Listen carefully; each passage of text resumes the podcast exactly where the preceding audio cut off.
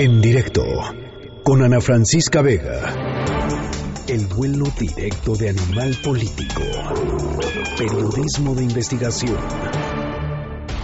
Híjole, es que esa empresa ya no existe. Estaba esa empresa. Ya se fueron. Ya no está aquí esa resolución. Dice que sí estuvieron aquí, pero ya no, la empresa ya no se encuentra. Tengo correspondencia de ellos, pero me está diciendo el oficial que esos tienen años que ya que ya no están aquí. Ya no están aquí. De oficinas así administrativas, Corporativas, o- corporativos, no tenemos hasta ahorita nadie. Pero si hubiera, si hubiera estado aquí, ella me hubiera dicho, ¿sabes qué? Sí me suena así, pero ya no está.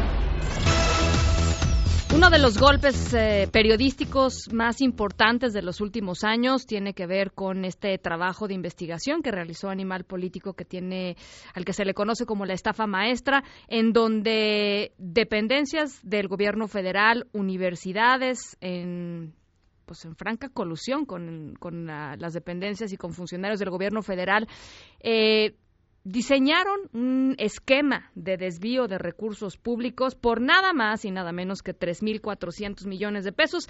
De hecho, se aventaron unos eh, serie de contratos ilegales con empresas fantasmas, contratos que no tendrían por qué haber existido, por eh, un poquito más de 7 mil millones de pesos, pero de los que no sabemos absolutamente nada de esos 7 mil millones de pesos son 3.400 que desaparecieron. Todo esto es parte de una investigación eh, de muy largo alcance, muy profunda, encabezada por el equipo de Animal Político y uno de sus periodistas, digamos, que revelaron todo esto es eh, Manuel Ureste, el buen Manu, que está en la línea de en directo. ¿Cómo estás, Manu?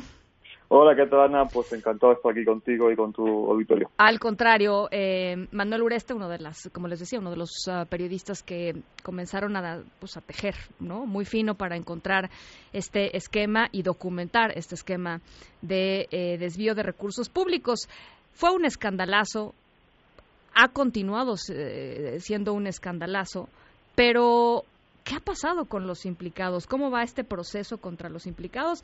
Resulta que solamente dos enfrentan juicio de todos los que estaban pues, eh, siendo investigados y acusados y que la Fiscalía General de la República incluso perdió algunos de los casos relevantes. ¿Cómo es posible que algo así esté sucediendo, Manu? Bueno, pues es una muy buena pregunta para nuestro eh, sistema de, bueno, de procuración de justicia. Y bueno, como bien dices, eh, la estafa maestra pues son 11 dependencias del gobierno federal las que nosotros pudimos investigar en colusión con ocho universidades públicas que hicieron de bisagra, que hicieron posible este megafraude. Y bueno, pues de esas, eh, de ese amplio número de dependencias, solamente hasta ahora eh, hay audiencias públicas eh, ante la justicia de seis funcionarios y de esos, este, pues ya eh, publicábamos hace un par de semanas que en tan solo una semana la fiscalía pues perdió dos casos porque eh, el juez pues, determinó que no la, que la fiscalía no había presentado pruebas suficientes para vincular al proceso a estos dos funcionarios. Esto significa que bueno pues que la fiscal, eh, el juez encontró que la fiscalía no aportó las pruebas suficientes y por lo tanto pues no merecía la pena seguir con, con estos casos Ahora lo que lo último que sabemos es que eh, la fiscalía ya se desistió de estos dos casos, pero lo que dicen es que van a, digamos, dar un paso atrás para intentar dar dos adelante e intentar rearmar de nuevo estos casos porque no se quedaron conformes con la decisión del juez. Nosotros, este, en estas últimas audiencias, tanto Nayeli Roldán, mi compañera, como, como yo hemos ido a estas, a estas audiencias públicas, y bueno, lo que vemos es que los casos se caen con suma facilidad porque, este, digamos, las acusaciones van muy por el tipo de la parte administrativa. Es decir, oigan, pues el funcionario tal eh, firmó estos convenios y eh, las facturas que, que se derivaron de esos convenios estaban mal porque el concepto era diferente a lo que se debía contratar y porque no inclu- incluían el IVA, por ejemplo, en uno, en uno de los casos. Pero el juez lo que dice es sí, pero bueno, este funcionario pues no tenía la responsabilidad de ver factura por factura. O le decían, oiga, pero es que el dinero que de ese convenio que firmó este funcionario se fue a una universidad y esa universidad subcontrató a empresas fantasma y el dinero desapareció, como bien decías tú en la intro de, de- de- de- de esta entrevista. Y el juez lo que argumentaba es, sí, pues en ese caso sería materia para otra causa diferente a esta, habría que investigar a la universidad y no al funcionario. Entonces. Estos casos están cayendo con suma facilidad por este motivo, ¿no? Porque desde una parte administrativa, pues sí, digamos que la ley de, de, de responsabilidad administrativa la están cumpliendo, pero obviamente no se está viendo como un todo, ¿no? Como un sistema de corrupción donde evidentemente se cumplió una cierta parte de la norma y de la ley, pero no se está viendo el fondo del asunto, Claro. que es que eh, a través de universidades públicas miles de millones de pesos se fueron a empresas fantasmas, ¿no? Entonces siempre estamos con la bolita de aquí para allá y al final pues no hay ningún responsable. Que además, eh, pues es parte de lo que exhibió, digamos, Animal Político tiene que ver justo con esta simulación, este, que, que esta simulación existiera, es decir, simulaban que cumplían con la ley, pues porque creaban estas empresas y no simplemente no Exacto. existían las empresas, ¿no? O sea, eh, si el problema no es nada más que haya simulación, eso ya estaba plenamente documentado. El problema es que de ahí no pasemos a un caso armado de tal manera en que esa eh, simulación tenga eh, pues un autor responsable y alguien que pueda ser este, llevado a la justicia. ¿Quién hizo estas? O sea, ¿quién es, de quién? La fiscalía tal cual, o sea, eh, eh, La eh, fiscalía determinó un equipo en particular eh, nuevo para o, Ujú. o, o ya, digamos, de la administración pasada, uno podría decir. Mm, Fíjate que nosotros lo hemos conocido ahora, Sí. no te podría decir si, creo que ya era eh, un equipo que venía eh, de atrás, pero lo sacamos de, digamos, de, de conocer porque apenas acaban de empezar estas audiencias públicas, ¿no? Que gracias a este nuevo sistema de justicia eh, oral, pues bueno, pues podemos asistir como, como eh, público a estas audiencias y pues conocemos, estamos conociendo apenas a, a este equipo, ¿no? Y bueno, pues ellos eh, pues lo que dicen es eso, ¿no? Que van a intentar de nuevo rearmar las acusaciones para que no se caigan con esta facilidad, pero un poco también lo que decías en el proceso de simulación, de hecho, por eso llamamos a esto la estafa maestra, ¿no? Claro. Porque además de que hicieron todo el sistema perfectamente orquestado para desviar miles de millones de pesos, lo cual creo que está so- sobradamente probado en la investigación que publicamos, pues además está todo el aparato de impunidad que los favorece, ¿no? La prueba es que eh, de 11 dependencias y de, y de 8 universidades, pues solamente de momento hay 6 audiencias, aunque sabemos que hay más denuncias en curso, pero nada más hay 6, ¿no? Y, y, y, y por lo que vemos, pues no va a ser fácil que se les vincula a procesos y se les lleve a juicio, ¿no? Eh, y, y al final todo es un poco eh, la, la misma excusa que se ha puesto desde que se publicó el reportaje, de yo no firmé. O sea, los, este, digamos, grandes funcionarios de las altas esferas que le decimos, oigan, ustedes, titulares de dependencias, eran los responsables máximos del recurso público que es dinero de todos los mexicanos. ¿Qué pasó con eso? O sea, porque no son, son- no son tres cacahuates, Manu. Estamos hablando de contratos por 7 mil millones de pesos, de los cuales 3 mil 400 no tenemos ni la menor idea de qué pasó, ¿no? No, y déjame actualizarte esa cifra. A. Son 7.600 millones efectivamente en contratos irregulares.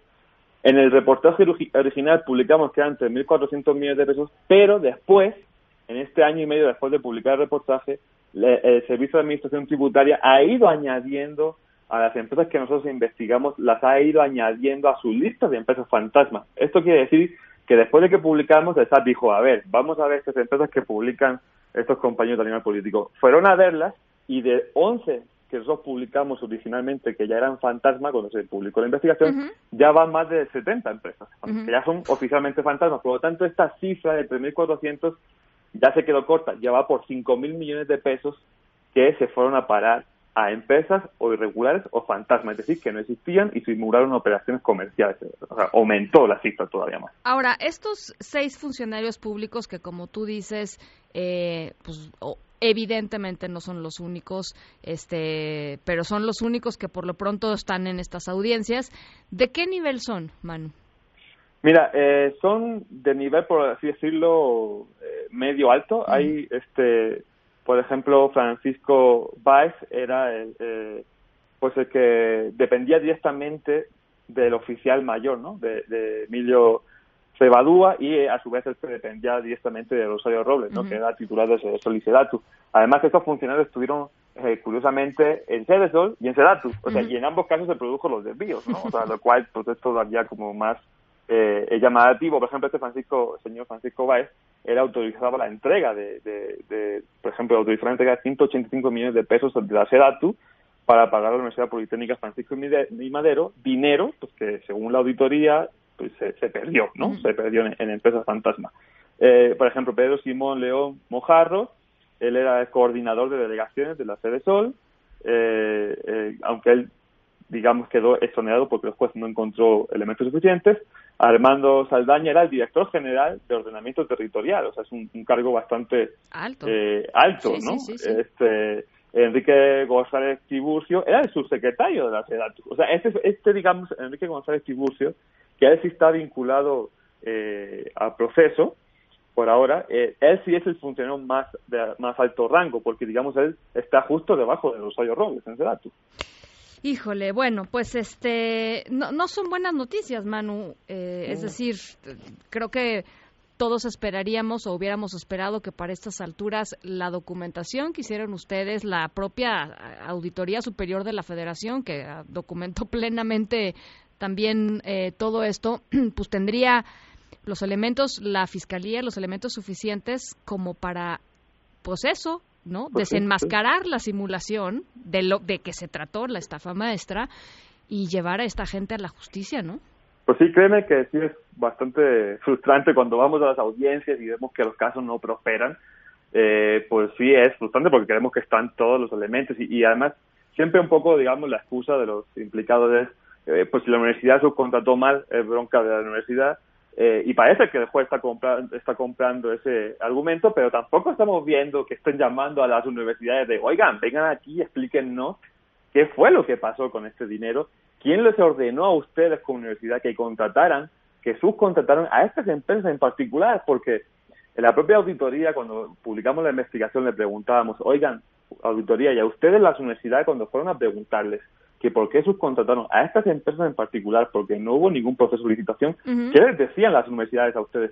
Y la auditoría lo que nos dijo es, pues les decían que era el gobierno, las dependencias de gobierno, los que les decían contraten a estas empresas. Claro. Entonces yo creo que si esto se lleva ante un juicio, ante una audiencia, se puede empezar a poner más interesante de, ah, oigan, pues entonces tráiganme a la, a funcionario tal de tal dependencia que ordenó que se subcontratan a estas empresas. Pero no estamos viendo que las universidades estén eh, digamos, siendo llamadas a dar, a dar cuentas. Digamos, de, por ahora solamente Gerardo Ávila es el único funcionario de una universidad, que de la Universidad de Estado de Morelos, que ha sido llamado a dar explicaciones por estos desvíos, pero hay muchísimas universidades y muchísimos funcionarios pues que creemos que deberían dar una explicación y por ahora pues no, no vemos para cuándo. Pues totalmente de acuerdo contigo, Manu. Vamos a, pues por supuesto, a estar muy pendientes de lo que vaya saliendo, por eso queríamos platicar contigo. Esto pues no, no se puede quedar así. Ya decías, más de 5 mil millones de pesos y pues... Eh, cero, ¿no?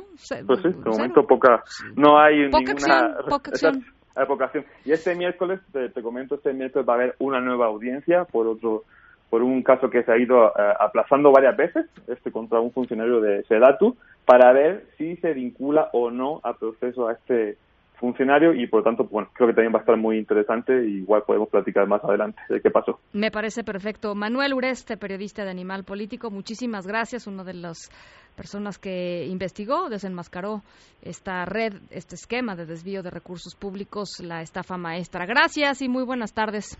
Muchas gracias a ustedes y buenas tardes. En directo con Ana Francisca Vega.